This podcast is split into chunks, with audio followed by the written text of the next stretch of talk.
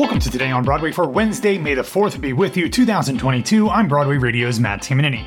And I am on my own today. It's been a while since I've done one of these, so I apologize for that. But my crazy New York schedule got the better of me today, so I had to bump the recording time with Ashley. Uh, this is all my fault, so I am sorry that this is coming out a few hours later than normal on Patreon, but I am here with all of the theater news that you need to know and my thoughts on the two shows that I saw on Tuesday Hitler's Tasters off Broadway and A Strange Loop on Broadway. Of course, as I just mentioned, you can hear this and all of Broadway Radio's episodes before anyone else in our Patreon at patreon.com slash Broadway Radio. All right, unfortunately, we have to start the show off today with some disappointing news as the Broadway production of For Colored Girls Who Have Considered Suicide When the Rainbow Is Enough has moved up its closing date from August 14th to May 22nd. At the time of closing, this revival will have played 58 total performances on Broadway. As I've discussed the last few weeks when discussing the weekly grosses, and we'll do it for last week here in a few minutes, For Colored Girls was really struggling, many weeks being the lowest or the second to lowest uh, commercial show playing on Broadway. And not to jump the gun, I guess, to our next topic, but last week the show played to just 51% of its capacity and grossed a couple tickets over a quarter of a million dollars, which was actually up nearly 106,000 bucks over the previous week. Now, despite the fact that For Colored Girls is closing up shop earlier than had been originally planned, the reviews for the show were fantastic, and you still have a few weeks, three ish weeks, to see it. In fact, I am going to see it alongside the one and only Robbie Rozelle tonight. More on him in a minute. Um, so you should come and join us either tonight or during the rest of the run. I would be shocked if the show doesn't get a Best Revival of a Play nomination next week and maybe get some acting and uh, directing and choreography, maybe even nominations. Um, so if you have a chance and this sounds like a show that would be interesting to you, head over to the Booth Theater by May 22nd to see the Camille A. Brown directed revival of Ntozake Shange's For Colored Girls. Okay, I mentioned it a few minutes ago, but we do have last week's Broadway grosses to look at today. Overall, Broadway saw a 15% decline with the remnants of the holidays and spring breaks heading out of town. Collectively, the Great White Way brought in $29,072,410, down a little over 5 million bucks from the previous week. The main stem also saw a decrease of 10% in attendance, despite adding Girl from the North Country back to the boards, even though it was just for three performances over the past weekend. The Music Man was again the top grosser at $3,315,671, followed by Hamilton at 2.1 million, Plaza Suite at 1.66 million, The Lion King at 1.64, and Moulin Rouge at 1.42. The rest of the shows in the seven figure club in descending order were MJ, Wicked, Funny Girl, Cursed Child, and Six. Wicked actually dropped 712k week over week, while Cursed Child shed, shed 588,000 and Beetlejuice declined 493k. Obviously, the family fair did not fare well last week, but likely will again when summer is in full swing. In its three performances back at the Belasco, Girl from the North Country grossed to just under $132,000, which was only about $9,000 less than The Skin of Our Teeth did in a full eight show week, so not great there up at the Beaumont. Paradise Square was next at just 206k with The Little Prince, fourth from last at 233,000, and then the previously discussed For Colored Girls at 250k. Interestingly, no show on Broadway last week played to full capacity.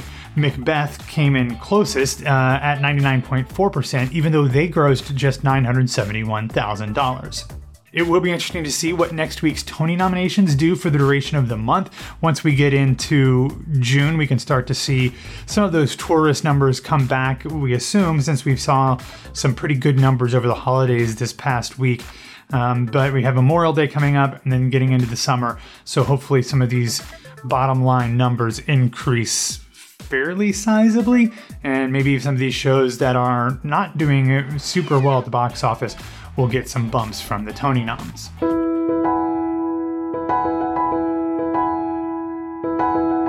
All right, real quick, let's take a second to talk about the one and only, my theater and cabaret going buddy for tonight, Robbie Rozelle.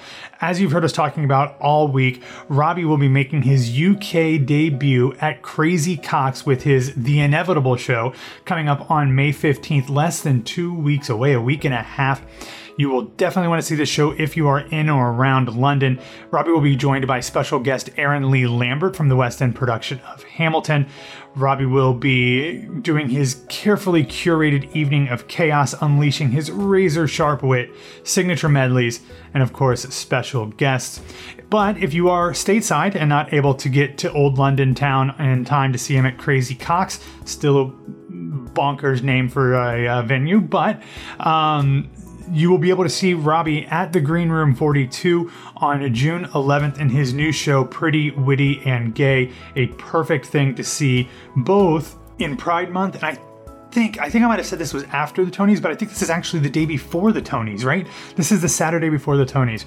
So we will have a link in the show notes where you can get tickets and more information for both of Robbie's shows and to keep up with him no matter what crazy, hilarious, incredibly talented thing that he is doing next.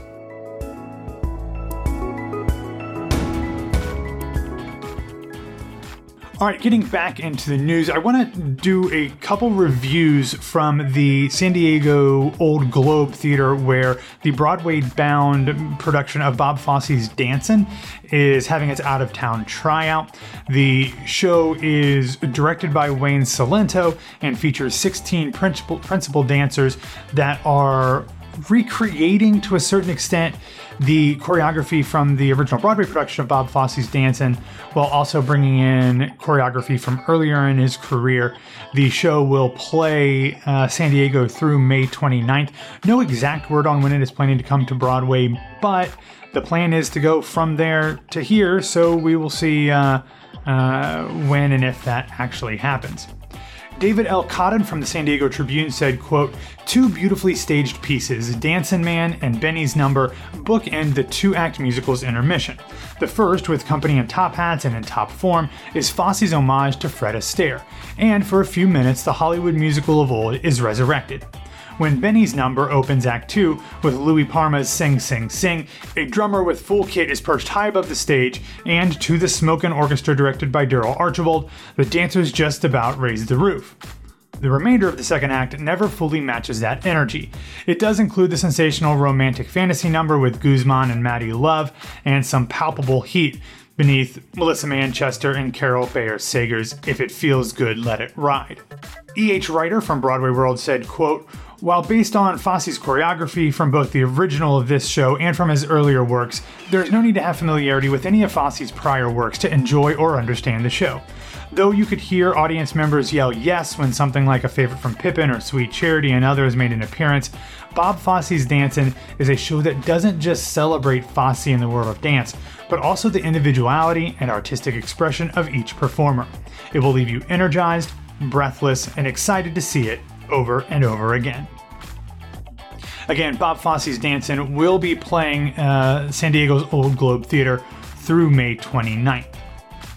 All right, real quick, I want to discuss the two shows that I saw on Tuesday. As you might recall, last month I interviewed playwright Michelle Kholos Brooks about her new play Hitler's Tasters, which is now playing off Broadway at Theater Row through May 21st. On Tuesday, I finally got to see the show, and I have to tell you that despite the fact that I absolutely should have been prepared uh, to see this show, given the conversation that I had with Michelle, as well as just the general plot outline of the show, I was still taken aback multiple times by some of the literal topics of conversation that the characters have. Um, that you just never anticipate hearing spoken out loud in the year of our Lord 2022, even in a play about young women who consider it an honor to serve the Fuhrer.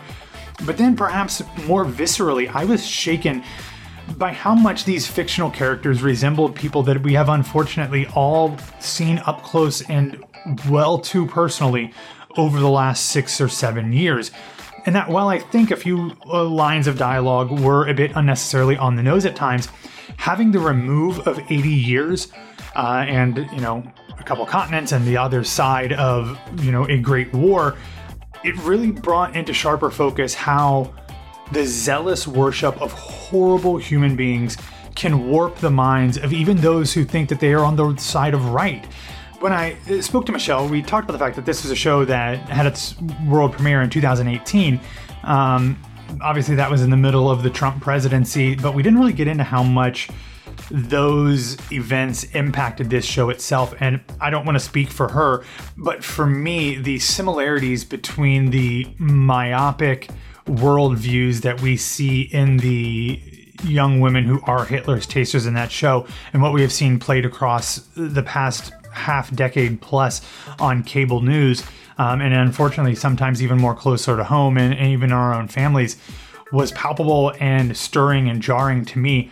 The last third of the 90 minute show really hits the hardest and really kind of brings into light the brainwashing, whether willing or unwilling, uh, that tyrants and despots can have on their followers, uh, how painful and troubling that can be. So um, it's funny. It, some of the choreography and the staging um, are fantastic. Uh, it's directed by Sarah Norris and uh, choreographed by Ashley Wassman. Um, all of the actresses, the four actresses in the show, were really, really good. So if you have a chance to see it at Theater Row through May 21st, I would recommend that. All right, from Theater Row, I um, went up to the Lyceum Theater on Tuesday evening to see a little show that you might have heard of called A Strange Loop. And I'm not going to spend a ton of time talking about this since I did a whole review recap episode last week, reading you the thoughts of much smarter and more articulate individuals than myself. But the thing that I believe stood out to me most was that while some of the more sensational and even titillating aspects of the show's content will likely be the things that people are discussing after the show, it was the personal, literal personal, like to me, uh, impact that the show had that'll stick with me for a long time after seeing it. There is undoubtedly a lot of topics that are explicitly discussed and even acted out in a strange loop that I honestly don't know if we've ever seen in a Broadway musical, or at least not one that has had the critical praise that this one has.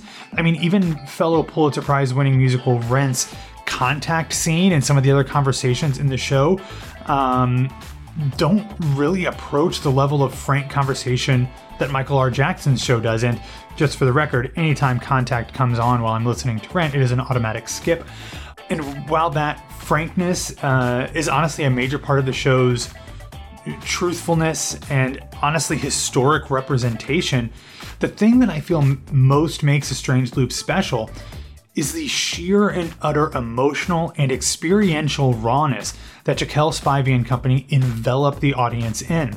Even if you are nothing like Usher and can't relate to the specifics of his circumstances, the performances from the entire cast and the way that Jackson has stripped back all of the superficiality that we normally see in even the most serious and and raw and vulnerable musicals makes it impossible not to feel the pain the fear, the frustration that Usher is going through. I have never seen a musical where I have felt the transference of the main character's emotions onto my own self and soul more than I have in a strange loop. Not only does your heart break for Usher as a character, it breaks for Jackson, the, the man upon whom Usher is based. And even more artistically miraculous, your heart breaks a little bit for yourself as well. Not because Usher's hurt becomes your hurt, but because we all have our own individual hurt. And, and seeing Spivey so explicitly and unguardedly share Usher's reminds us of what it is that we have hidden and ignored and pushed down in our lives and kept silent because we didn't want to upset the people around us that we love. The show is both agonizing and cathartic because despite living vicariously through Usher's internal and external torment, we also see the joy that life, art, and creativity can offer. The show is fun. The show, despite being really heavy and impactful, and I'm welling up just kind of thinking about it again here, it's a delight. Um, and I, I, think some of the reviews mentioned this, or maybe it was tweets from critics after the fact, but I would recommend listening to the cast album before you see it. I generally do that all the time because I don't want to miss anything. Um, I didn't do it for this because I knew the lyrics were there was a lot of stuff in there that's kind of surprising, but the the audio mix in the theater is not great, and because of the way the music is structured, a lot of times you have people singing together, singing over each other, and you can miss things, and I feel like I missed a lot. Um, so I'm gonna have to dive into the cast album to hear it a little more.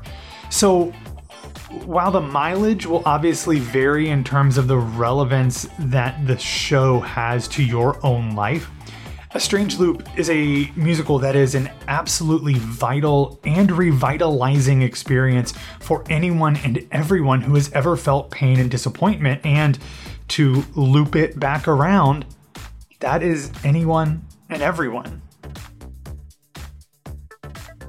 All right, everybody, that's all that I have for you today. Thanks for listening to Today on Broadway. Follow us on Facebook, Twitter, and Instagram at Broadway Radio, and you can find me on Twitter and Instagram at BWWMatt.